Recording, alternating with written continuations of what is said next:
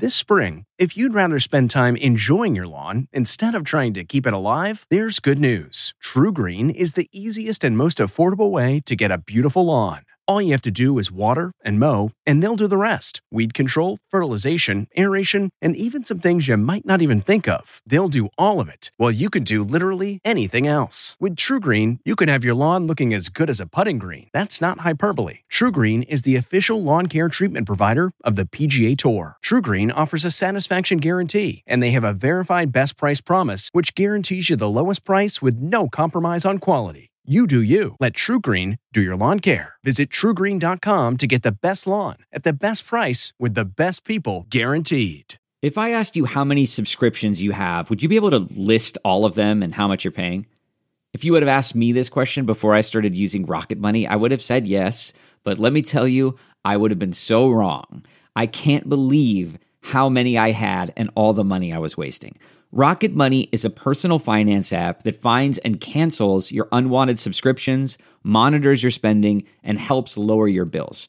Rocket Money has over five million users and has helped save its members an average of seven hundred twenty dollars a year with over five hundred million in canceled subscriptions. Stop wasting money on things you don't use.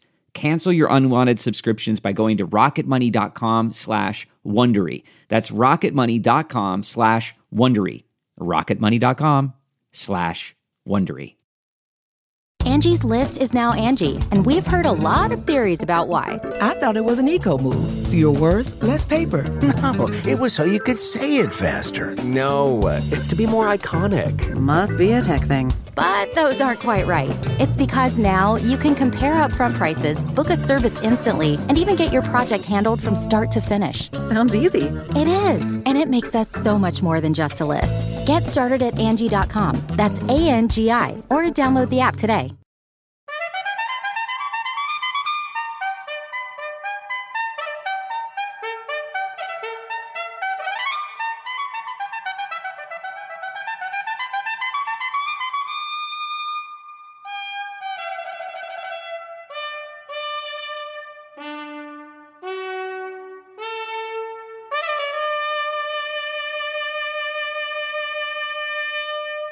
Good morning. I'm Jane Pauley, and this is Sunday Morning. We like to think good work is always rewarded. But what if some people who could do good work can't get their foot in the door in the first place? That's where some recent hiring initiatives that look beyond unfair stereotypes come in, as Lee Cowan will report in our cover story. When tech giant Microsoft used World Autism Day three years ago to announce that it was starting a pilot program to hire autistic workers, something remarkable happened. What was the response? It was off the hook. We had over seven hundred resumes within a few weeks. How much has having this job changed your life? It has completely turned it around. Whoa! The changing face of workplace diversity, ahead on Sunday Morning. Oh, nice! When the call goes out for the envelope, please, for Best Original Screenplay Oscar, the duo that wrote The Big Sick will be as one in anticipation, pretty much as they are in real life, as Leslie Stahl shows us. We're getting a little bit of work done. It's a little messy, but come on in. Okay. Kumail Nanjiani oh and his wife, yes. Emily Gordon, have had their lives turned upside down. The Big Sick, Emily V. Gordon and Kumail Nanjiani. Said our names and we screamed and cried. I have to tell you something, babe. I've been dating this girl. She's white. A white girl? Hey, you can't look like you and yell white girl. It's okay. We hate terrorists. They'd never written a movie before, but decided to try and tell the basically true story together. Later on Sunday Morning, you'll see the true story of our movie, The Big Sick. For Valentine-minded couples at the workplace, working it out has always involved a certain amount of tact and discretion. And in the current climate, that's more true than ever, as Tony DeCopel discovered. Have I told you today how much I love working with you? It used to be that the office was the place you might meet a future spouse. Let's go get them. Used to be. In the climate today, things are more gray than ever. Not at companies like Southwest Airlines. Love is in the air. Love is our stock symbol, and we fly out of Love Field. So how's your day? Working it out busy? Later All on time. Sunday morning. Alina Cho samples one candy seller's sweet success. Brooke Silva Braga asks if Lincoln really slept here. And Connor Knighton is island hopping once again. This morning, he's at a most romantic spot off the coast of Wales. All coming up when our Sunday morning podcast continues.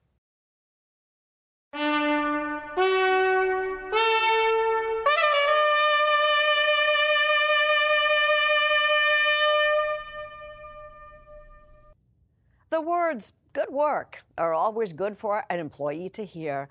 Of course, to receive that praise, you first have to be an employee, which for one group of talented but underrated people has often been a challenge. Until now. Lee Cowan reports our cover story. twenty-seven-year-old Christopher Polly thought he had it all figured out when it came to looking for a job.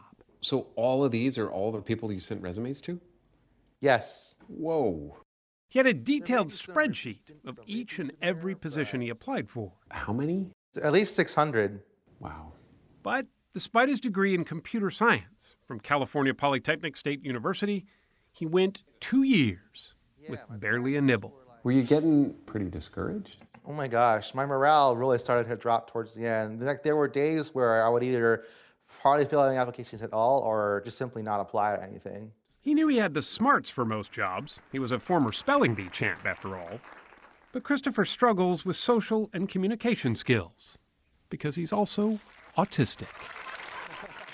While precise numbers are hard to come by, by some estimates, at least eighty percent of adults with autism are unemployed, even though their I Qs are often well above average. This is called At Night in Dreams. Sometimes their job skills can present themselves in unique ways. For Christopher, it's video games. His ability to recognize patterns and his acute attention to detail, both hallmarks of autism, make this look pretty easy. And they are the same skills he was hoping would impress prospective employers in the computer programming world. But he always had to get past that interview, which was a challenge at best. Was there any in any of those interviews a time where you just wanted to tell somebody, look, I know my social skills maybe aren't quite what you expect, but I, I know I can do this job, and I know I can do a really good job if you give me a chance? Yes. But you never said that to anybody? Most of the time, no. Because why? I, I just wasn't comfortable, because it, make, it makes me come across as desperate. At Microsoft, however, there was no need to hide his autism. They were looking for it. It's a talent pool that really hasn't been tapped. Jenny Lay-Flurrie is the Chief Accessibility Officer. There really is and was a lot of data on the table that said to us that we were missing out. We were missing out on an opportunity to bring talent in with autism. So in a way, it sounds like this was almost a business imperative. Heck yeah. People with disabilities are a strength and a force of nature in this company, myself included. Lay-Flurrie, who is profoundly deaf, communicates by reading lips and working with an interpreter.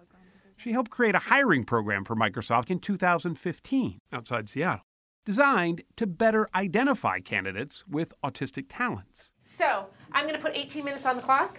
Instead of the traditional job interview, focusing so heavily on social skills, that's what we want for the base. The company has replaced it with a vetting process that lasts for weeks and team-building exercises, like this demonstration called the Marshmallow Challenge. All right, is that marshmallow going to fit on top of this thing somehow? Being able to watch a candidate in that environment as yeah. opposed to sitting across the table interviewing them right. makes all the difference in the world.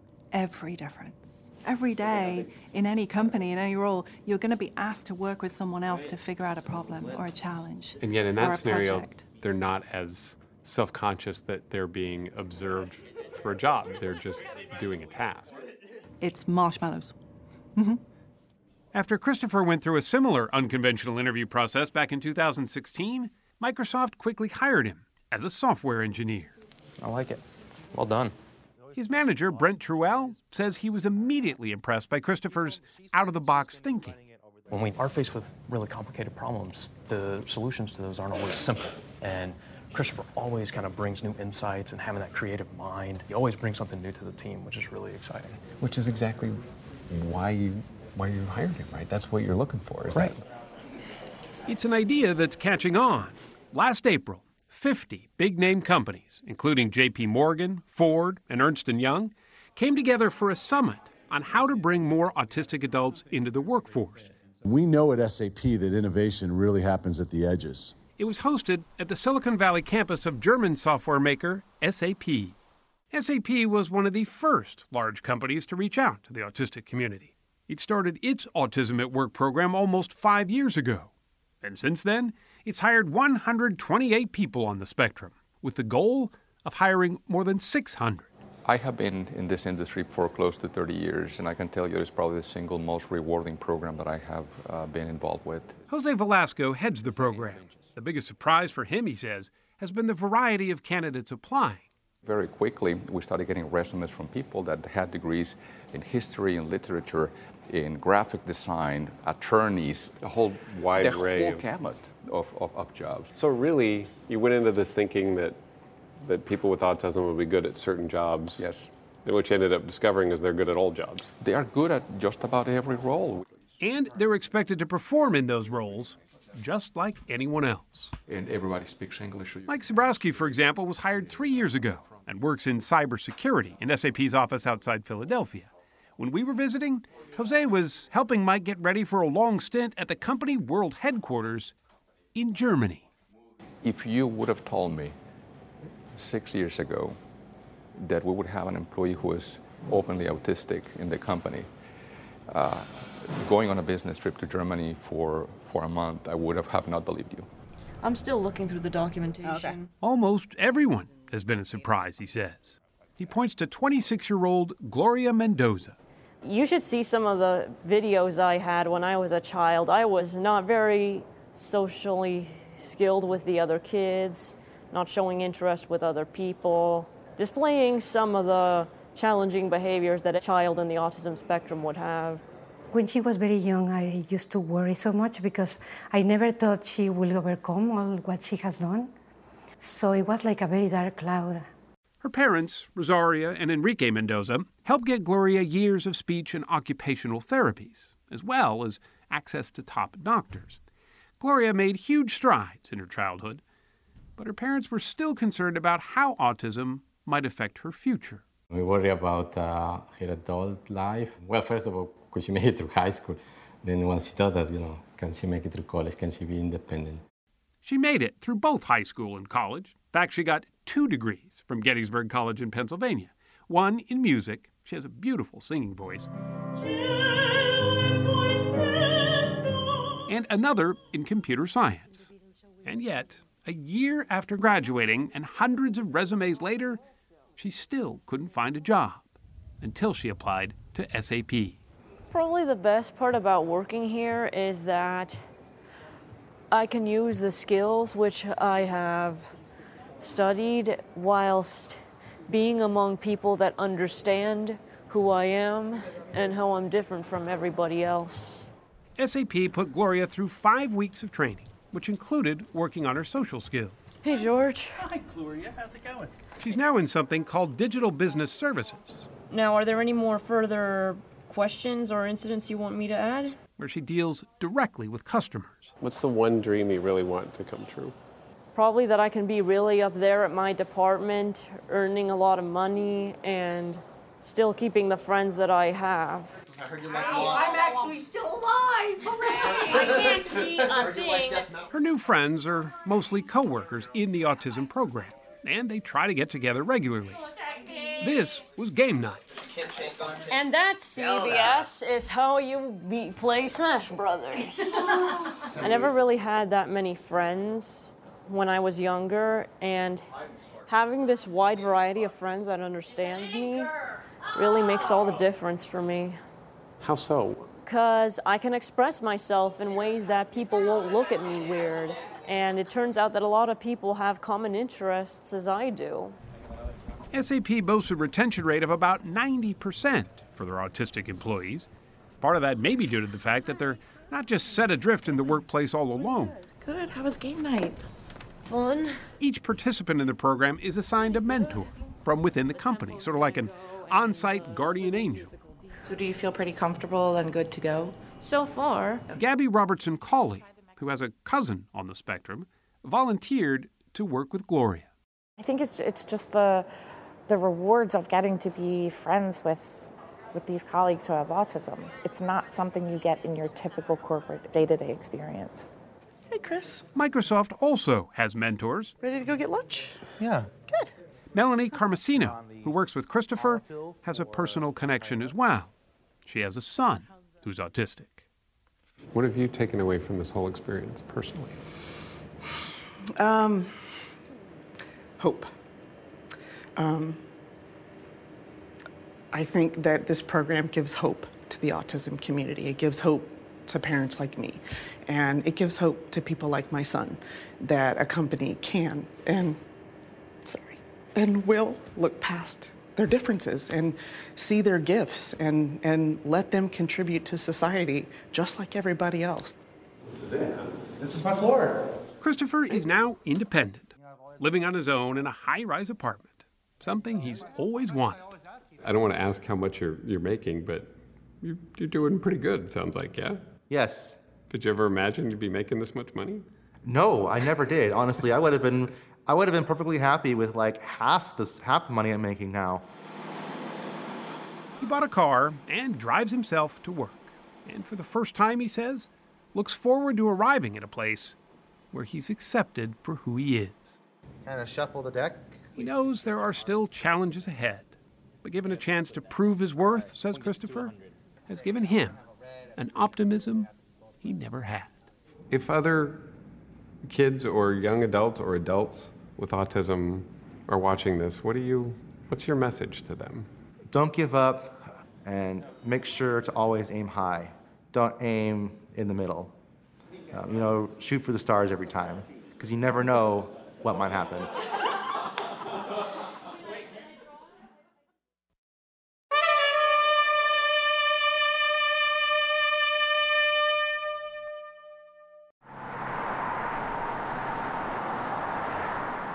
And now a page from our Sunday Morning Almanac, February eleventh, two thousand five. Thirteen years ago today, the day physicist and engineer Samuel Alderson died at the age of ninety. Auto safety advocates honor Alderson to this day for developing the very first anthropomorphic test device, popularly known as the crash dummy. He did it back in nineteen sixty-eight.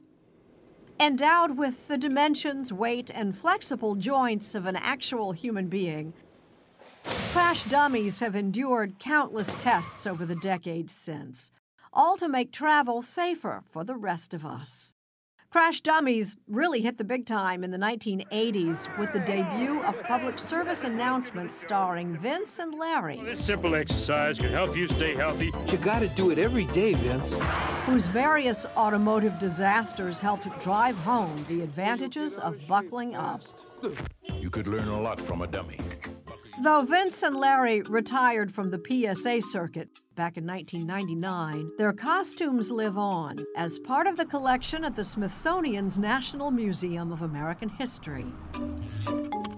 More importantly, the Crash Dummy P S A campaign is credited with increasing seatbelt use more than fivefold, saving some eighty-five thousand lives.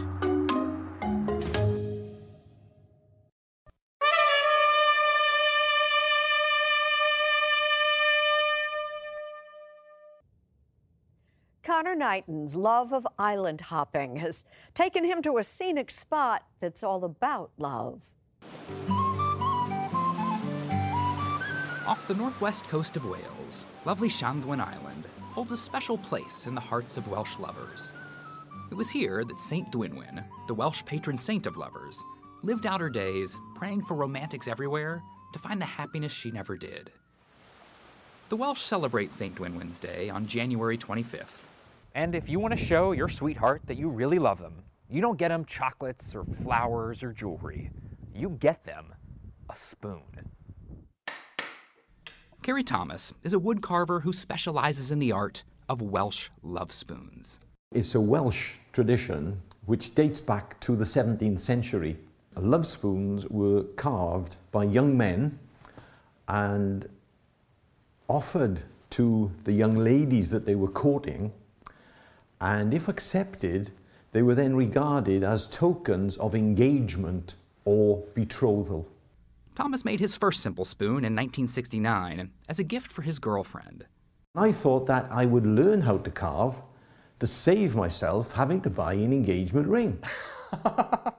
That spoon worked its magic, and Thomas has been making increasingly elaborate utensils every year to commemorate his life together with his wife. This is important. Two smooth spoons, two rough spoons. What's that signify? The rough and smooth of married life. Hmm. So it's our wedding spoon. It's not all going to be smooth spoons. It's not all going to be smooth. It's not all going to be rough. You've got a lot of character in that. Each spoon starts as a single piece of wood. After drawing and cutting out a design, Thomas will spend hours crafting custom spoons for couples who may not be as handy as he is. Each one is a labor so, of love. Like and now you gently relax your hand, because you see the white on there. Just relax. It's love. Okay. Think love. Yeah, yeah. Okay. That's it. And now you just tap gently. You can say a lot with a spoon. Each twist, each knot, signifies something important. You're putting little bits of stories. You're putting little messages into your spoons. At Castle Welsh Crafts in the capital city of Cardiff, owner Bob Rice guides his customers through the language of love spoon. And then with the wheel, this is one of the really old symbols, he was saying, I will work for you. The anchor is one of the older symbols because... An anchor might symbolize steadfast love. A lock, the promise of a new home. The number of seeds in the cage is often used to represent how many children a couple would like to have. So if some guy come, goes home and he's had one done with six spheres in, well, uh, she, she better look out. These decorative objects were once functional. The spoon itself is a symbol. What you do with a spoon, you're mixing and blending. So the love spoon, you're mixing and blending the two hearts together. That's the object. It's a way to say, I love you, in wood, instead of in words.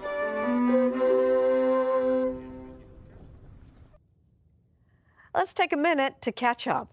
Our cover story last weekend on girls joining the Boy Scouts sparked some pushback from the Girl Scouts. Shame on C B S Sunday Morning for portraying girls in your Boy Scout segment as mere tag-alongs to their brothers, says a tweet from the Girl Scouts Twitter account. A point reinforced by former journalist and Girl Scouts board member Jan Hopkins. Given the current times, she writes, it is especially important that girls are in a safe and nurturing environment. For the record, Tony DeCopel's story was about the changing face of the Boy Scouts. Rita Braver did a piece about the Girl Scouts back in two thousand two. And we did talk with Girl Scout C E O Sylvia Acevedo in last Sunday's report. And now on the subject of complaints, retired Army Chief Petty Officer Eric Simmons of Petaluma, California, sent along a message pointing out that a recent almanac, our story on West Point's infamous eggnog riot, featured the music of Semper Paratus, the official song of the U S Coast Guard. Of course, everyone knows the Army's service song is The Army Goes Rolling Along, which goes like this.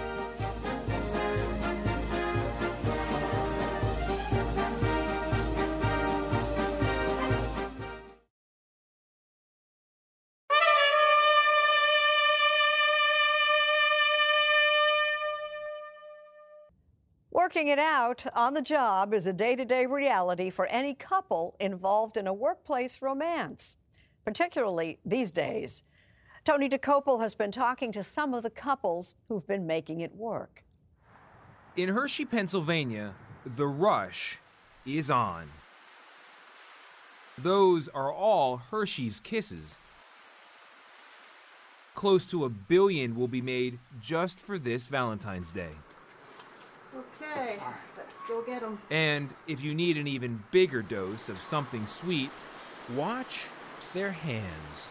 When did you develop your sign language? Oh, that one. That's been That's, mm. yeah. What is that? This means I love you. So when, when we walk into work together and he goes to go out the door, mm. we just kind of both go like that to each other.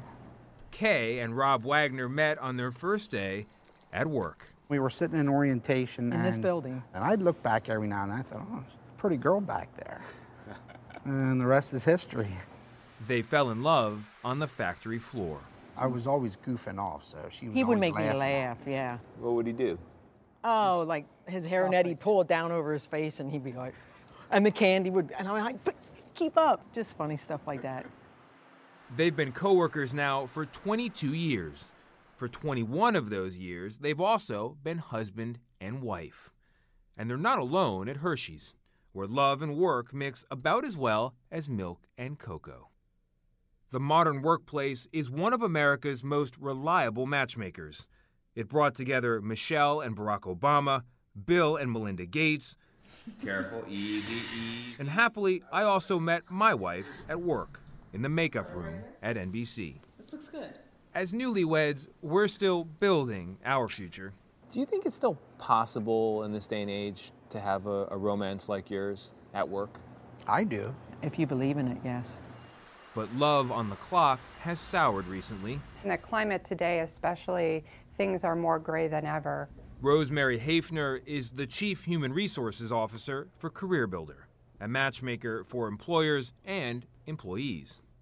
According to their latest survey, only about a third of people have dated a coworker or will admit to it, the lowest in ten years. Each organization is going to decide what's best for them. Some say no dating. Some say identify yourself to H R and fill out a love contract. Yes, a love contract, otherwise known as a consensual romance in the workplace agreement. In response to the Me Too movement of people with stories of sexual harassment and worse, companies are looking for new ways to protect their workers. It's very difficult to control the outcome when it is two human beings coming together, whether it's in an office setting or outside. Your stock ticker symbol is L U V. Right. Love. Yes. Is in the air. Love is in the air. Love is our stock symbol. It is also our headquarters. We fly out of Love Field. Elizabeth Bryant is the vice president at Southwest Airlines University. The company prides itself on one emotion. If we have an environment where people care for each other and can be themselves coming to work every day, that naturally leads to friendships, relationships, sometimes marriages. So how's your day? That's good. Yeah. Brian's husband, Tori, also works at the airline, which makes them one of about fifteen hundred love couples. But there are rules about workplace relationships at Southwest Airlines, such as a ban on supervisors dating subordinates. At any point, did you find yourself thinking, maybe we need to rein in our culture to protect ourselves and our employees? If there's misbehavior, then you manage the misbehavior. Uh, the culture that we have here is one that is, it's authentic, it's transparent. It really is founded in taking care of one another. Yeah. It's worked for us for forty-five years. To hear Southwest Airlines tell it, whenever love takes flight, so does business. So the culture that you think is best for the business also happens to create relationships. Absolutely. You can't get one without the other. Well, I think we've always believed that if we take care of our employees first, they will naturally take care of their customers. And if we take care of our customers, our customers will come back. If you're not one hundred percent satisfied with the service, we do have eight emergency exits on board the aircraft. Customers might notice flight attendants Dean and Terry Hansen. It's very important for us to keep our work relationship professional. We never want to bring any of our problems to work. Not that we don't trust you, but the flight attendants are coming through the aircraft right now to not only show you their armpit areas, but also to double check and make sure your seatbelts are securely fastened. Is it difficult working with him? No. I mean, I'm his best audience, first of all. I don't know what he would do without me on the plane. Absolutely, yes. Have I told you today how much I love working with you? Terry and Dean met in the air on a training flight eighteen years ago. Here we are. Now they're a team on the ground, too. The married couple just bought a home in Loveland, Colorado. All right. Nice job. This is our career. We're not going anywhere for a yeah. long time. Here's the new home. Prost. Prost. We're in love with this company. We're in love with each other. We love working together. All done. This is a true Valentine's Day for us. Back in Hershey, Rob and Kay are making sure all those kisses get out on time and saving a few for each other, just not the chocolate kind. Buy me a bag of potato chips. I would much rather have that, yes. No chocolate. No, no, no.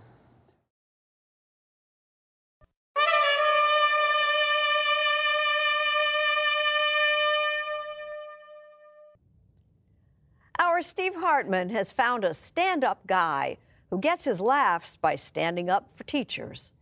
There we go. Let's go. At a Varnett charter school in Houston, Eddie Brown is teaching sixth graders about the different forms of energy. Mechanical energy is movement. The kids right? love him in the classroom. Good job today, Geese. But by all accounts, Eddie is even more effective in the teacher's lounge, where he demonstrates the power of laughter. She speaks Spanish, Mister Brown.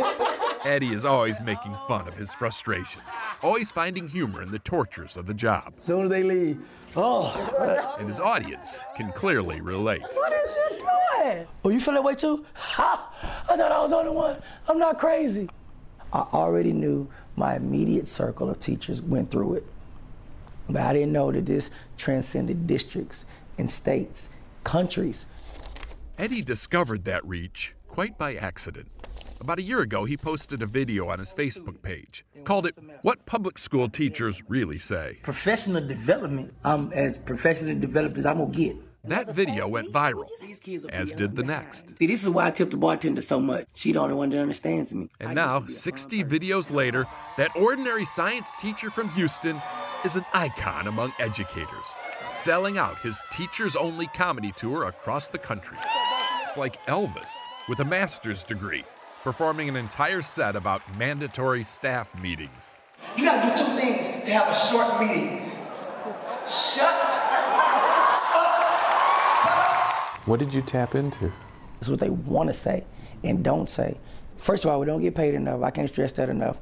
It's not being able to teach how you wanna teach. And in that sense, there's nothing funny about his comedy. Don't do that in my class! There's this underlying theme to each joke, that teachers are fed up with being micromanaged and would like to be trusted again. In fact, at the end of each show, Eddie is as serious as detention. So don't let them snatch your creativity. We'll be getting tired of it. And that's how this one man Thank you so much. came to speak for an occupation.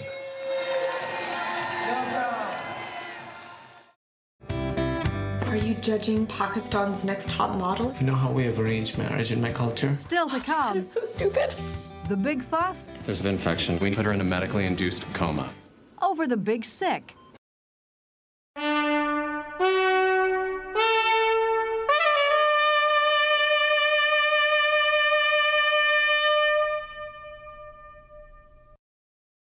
went to uh, Coney Island recently, and I rode this roller coaster called the Cyclone. The scariest experience of my life. And I grew up in Pakistan. It's Sunday morning on C B S. And here again is Jane Pauley. That's Kumail Nanjiani on The Late Show with Dave Letterman a few years back. Come next month, he and his wife, Emily Gordon, may be in the Oscar spotlight, provided one of the winning envelopes holds the name of their movie, The Big Sick. Leslie Stahl of sixty minutes has a story of art imitating life. Okay, welcome to our home. It's, we should uh, warn. We should warn you. It's we're getting a little bit of work done. It's a little messy, but come on in. Okay, I'm coming in. Oh my God, look yeah. at this. Kumail Nanjiani and his wife Emily Gordon have had their lives turned upside down. All new furniture, um, new kitchen stuff. Yeah. Are you learning something? Yes, we're getting all new furniture. You're just repeating new what I'm saying. Stuff. The upheaval forced them into an Airbnb in Los Angeles, where, watching television... Oh, you weren't yeah. even in your own house. No! They first learned that they had won an Oscar nomination for writing The Big Sick, well, original screenplay about their love affair. The Big Sick, Emily V. Gordon and Kumail Nanjiani. And he said our names and we screamed... and cried. We were like, oh my God, you're nominated for an Oscar. So are you. Woo! I have to tell you something, babe. I've been dating this girl. She's white. A white girl? Hey, you can't look like you and yell white girl. No, it's okay. We hate terrorists. They'd never written a movie before, but decided to try and tell the basically true story together. Are you judging Pakistan's Next Top Model? You know how we have arranged marriage in my culture? Oh my God, I'm so stupid. It's sort of your typical boy meets girl, boy keeps girl secret from family because he's supposed to get arranged married. There's an infection. We put her in a medically induced coma. And then she gets really sick and has to be put into a coma.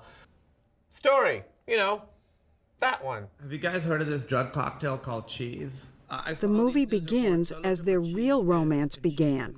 Kumail was doing stand-up in a Chicago comedy club, and Emily, played by Zoe Kazan, heckled him. Your meeting, as they say, you met cute, uh, is in the movie. Yes. Kumail made a joke on stage and asked, is Pakistan in the house? Is Pakistan in the house? Woo! I just woo-hooed as if I was from Pakistan. Really? You're not from Pakistan. I would have noticed you. Which is a good line. At the time, Emily was working as a therapist. Kumail, a Pakistani immigrant stand-up comedian. One thing that happened in the movie that we changed. This is your name in Urdu.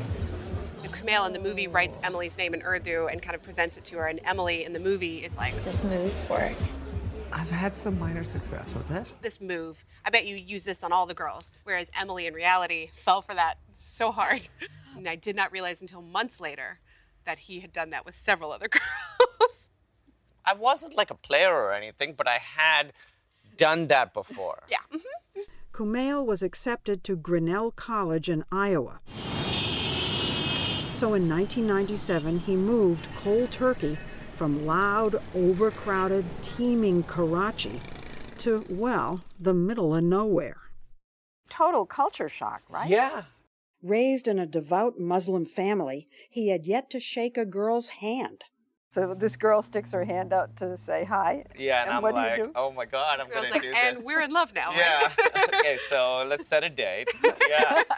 So do you remember the very first time you got up in front of an audience? So it was my senior year of college, and I was so terrified. What was, was your so subject? Fun. Do you remember? I remember one of the jokes I did. It was about how I always wanted to have a unit of measurement named after myself, because that was like all the cool scientists had them, you know, Kelvin. Like Joules, yeah. Kelvin, you know, like turned the torpedoes up to five Nanjianis. Like five Nanjianis, that's way too much power. Most people can't handle one Nanjiani. And then I would go, hey. You would go, hey? I would go, hey. I, I went, hey. Oh my God. Now I know why you like her. She laughs at all your jokes. She laughs at all my stuff. Please welcome Kumail Nanjiani, ladies and gentlemen. Kumail went from Iowa to Letterman. My name is Kumail, but Microsoft spell check thinks it should be camel. And onto a starring role in H B O's Silicon Valley. Do you think I have too much product in my hair? Nope. I think you should use more. Are you saying that because you think I look ridiculous and you want me to look more ridiculous? Which answer will get more of that stuff in your hair? Last fall, he hosted Saturday Night Live. My fantasy is when someone's racist to me, I want danger to befall them immediately. And then I want to rescue them just to see the confused look on their face. Kumail rarely told political jokes until President Trump and the Muslim ban. The point is that Muslims are complicated people like everybody else. Not all Muslims are good, not all Muslims are bad, just like all people. You should be on that show, Saturday Night Live. Listen, that's a great idea. I should email them. I don't know you why know, I didn't tell them. I, that was part I of what the movie was important, was that we wanted to show, like, just a Muslim family. Muslims having fun. Yeah. Kumi, go and pray, na? So then we can eat ice cream. Go, what? Go, yeah, yeah, please go. Because I know you didn't pray today. Ice cream. At the heart of the movie is the issue of Kumail's family not wanting him to marry outside the faith. What are you doing here? There is only one thing that we have ever asked for you, Kumi. That you be a good Muslim and you marry a Pakistani girl. That is it, one thing. How did you ever tell them about Emily? Well, it happens the way kind of it happened in the movie. In the movie, as in real life, Emily almost died. While her doctors tried to figure out what was wrong with her, they put her in a medically induced coma for eight days. Kumail rarely left her side. So how do you bring your parents in on this? One time they called and I just answered, and I think I was just too tired, and I think I just cried on the phone, and I said, I'm really sorry to tell you this, but I've been dating this girl and she's in a coma right now. She's very, very sick. And my mom's initial reaction immediately was like, is she going to be okay? What's going on? And she then, knew that, that she was not a Pakistani yes, Muslim. Did. Yeah, I said that she, her name was Emily. That was the first giveaway. Pretty good yeah. tell, yeah. And then it wasn't until, you know, I called them and I said, she's awake, she's going to be okay. And that's when my mom got upset at me. She was like, how could you do this to me? This is not okay either. You guys break it off, or you just have to get married to her. And that's what... She said that. Marry her, and then we can accept her. When we saw Emily, the warmth that she emitted and the uh, lovable personality that she had, she ab absolutely captivated us. We spoke via FaceTime to Kumail's dad, Doctor Ajiz Nanjiani, a psychiatrist in New Jersey. So tell us um, what happened when you saw the movie. And there was your life, in a way. The movie, we left the movie. In fact, on two, three occasions, I was in tears, and my wife was just nudging me and making fun of me. Here's Emily. That was very sweet. I love you guys, too. I'm not in this part, so I'm going to go now. When they put Emily in the coma, literally the moment that she went under, I remember looking at her and saying, if she comes out of this, we're going to get married. And I know it sounds made up and it sounds also dramatic. A little, a little creepy. It's a little creepy. a little creepy. I would have asked you. Yeah, I wasn't going to do that. It while you were up Although there. You didn't, so that's interesting. They got married three months after Emily left the hospital. It's a good thing, right? Yeah. It the is. Two of you. Oh, yeah. We're good. I'm, I'm glad we found each other. It's such a strange experience to go through something like this, where you make a movie about yourself and have it do well. Your life changes. So it's good that we have each other to go through. Yeah, we take turns kind of... Freaking out. Freaking out. We try not to freak out at the same time. It can be very overwhelming, so we try and coordinate, like, yeah, you can take Tuesday, but right now I'm going to spin out.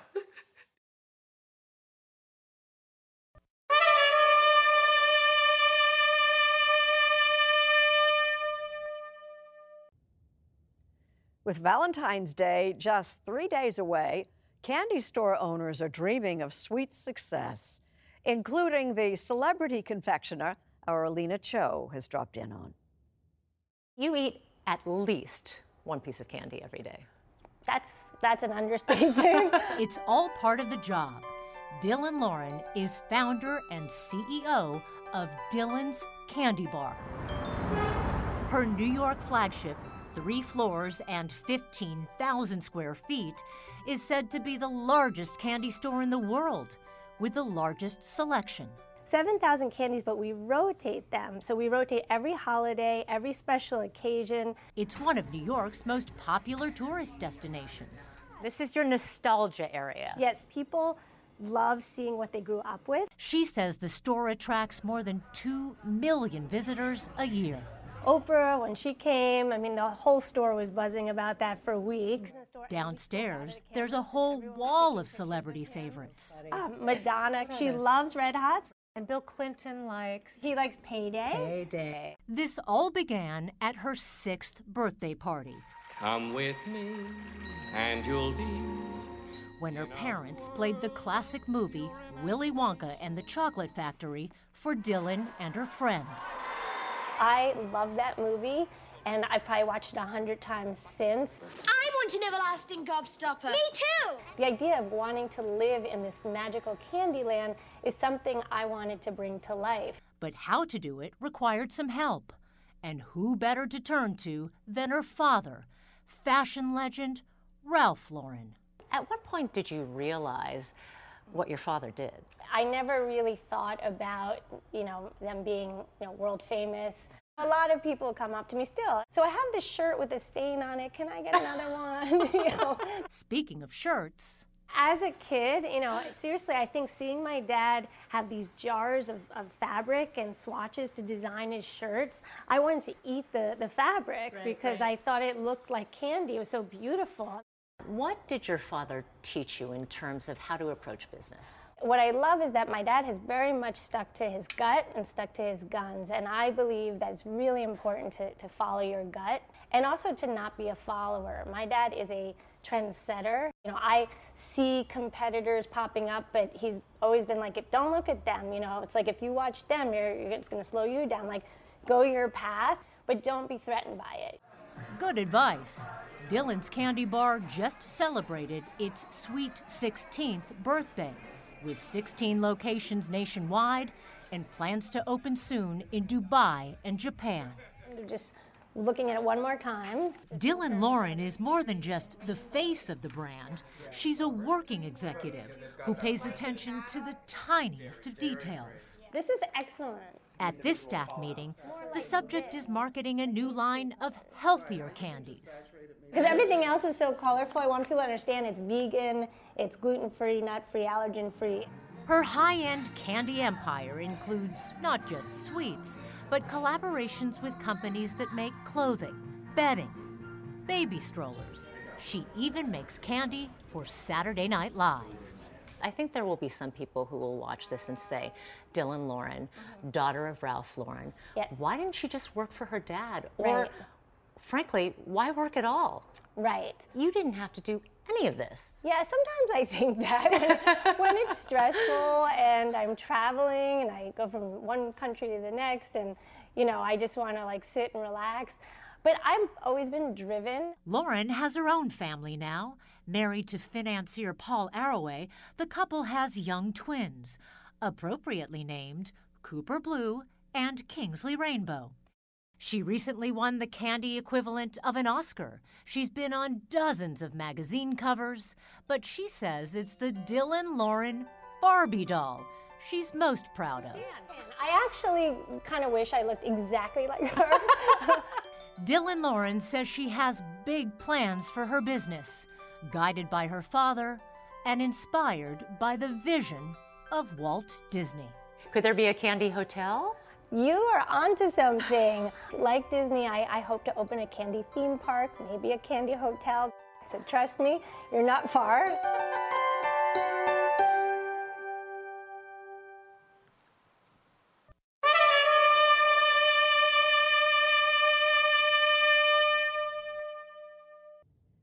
Visitors to a log cabin in Kentucky are right to ask, is it true that Abraham Lincoln slept here? On the eve of Lincoln's two hundred ninth birthday tomorrow, Brooke Silva Braga has our answer. Yeah, right there is where I'm going to go in.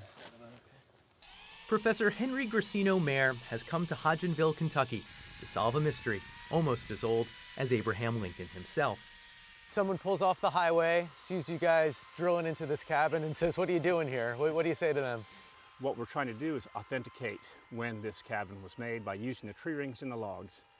Some say our sixteenth president, born in these hills in eighteen oh nine, spent some of his childhood in this cabin at Knob Creek. But did he? This one has really nice outer curved surface down here. That's going to give us the outermost tree ring that was ever formed, and therefore it'll give us the cutting date of this particular log.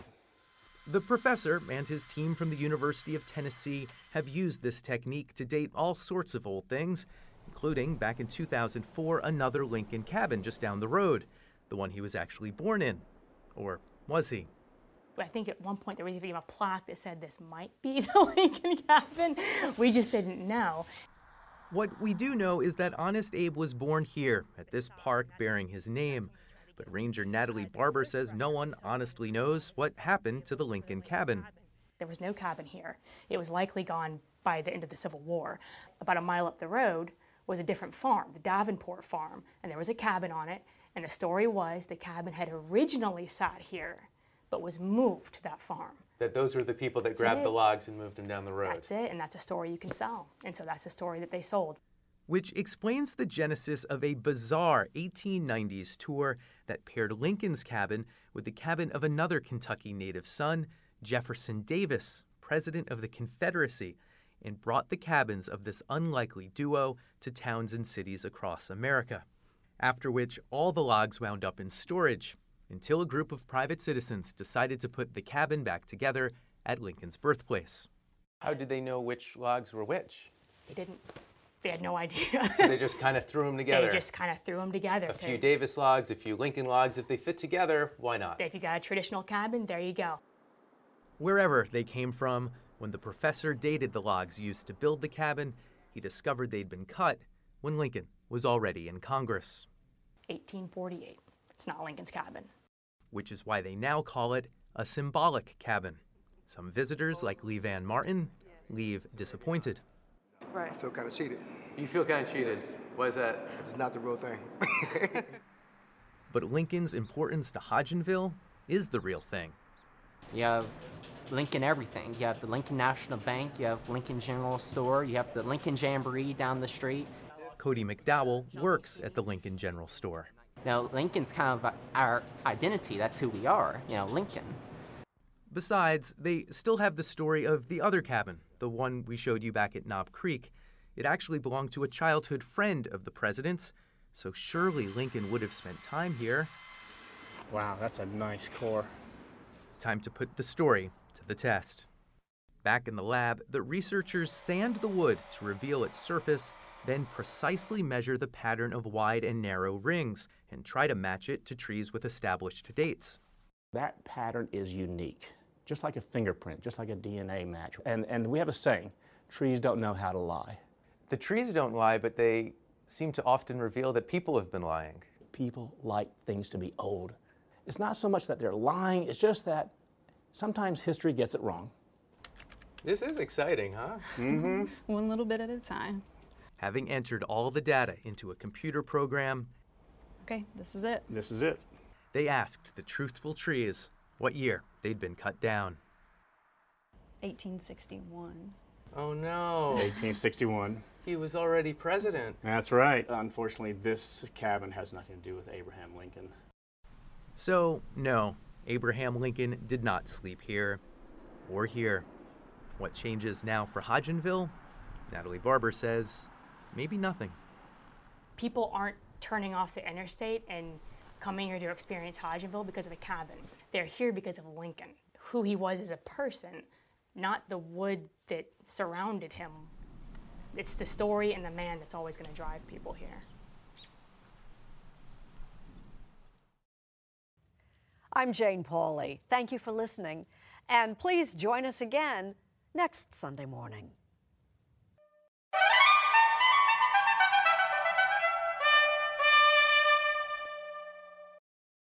If you like C B S Sunday Morning with Jane Pauley, you can listen early and ad-free right now by joining Wondery Plus in the Wondery app or on Apple Podcasts. Prime members can listen ad-free on Amazon Music. Before you go, tell us about yourself by filling out a short survey at wondery dot com slash survey.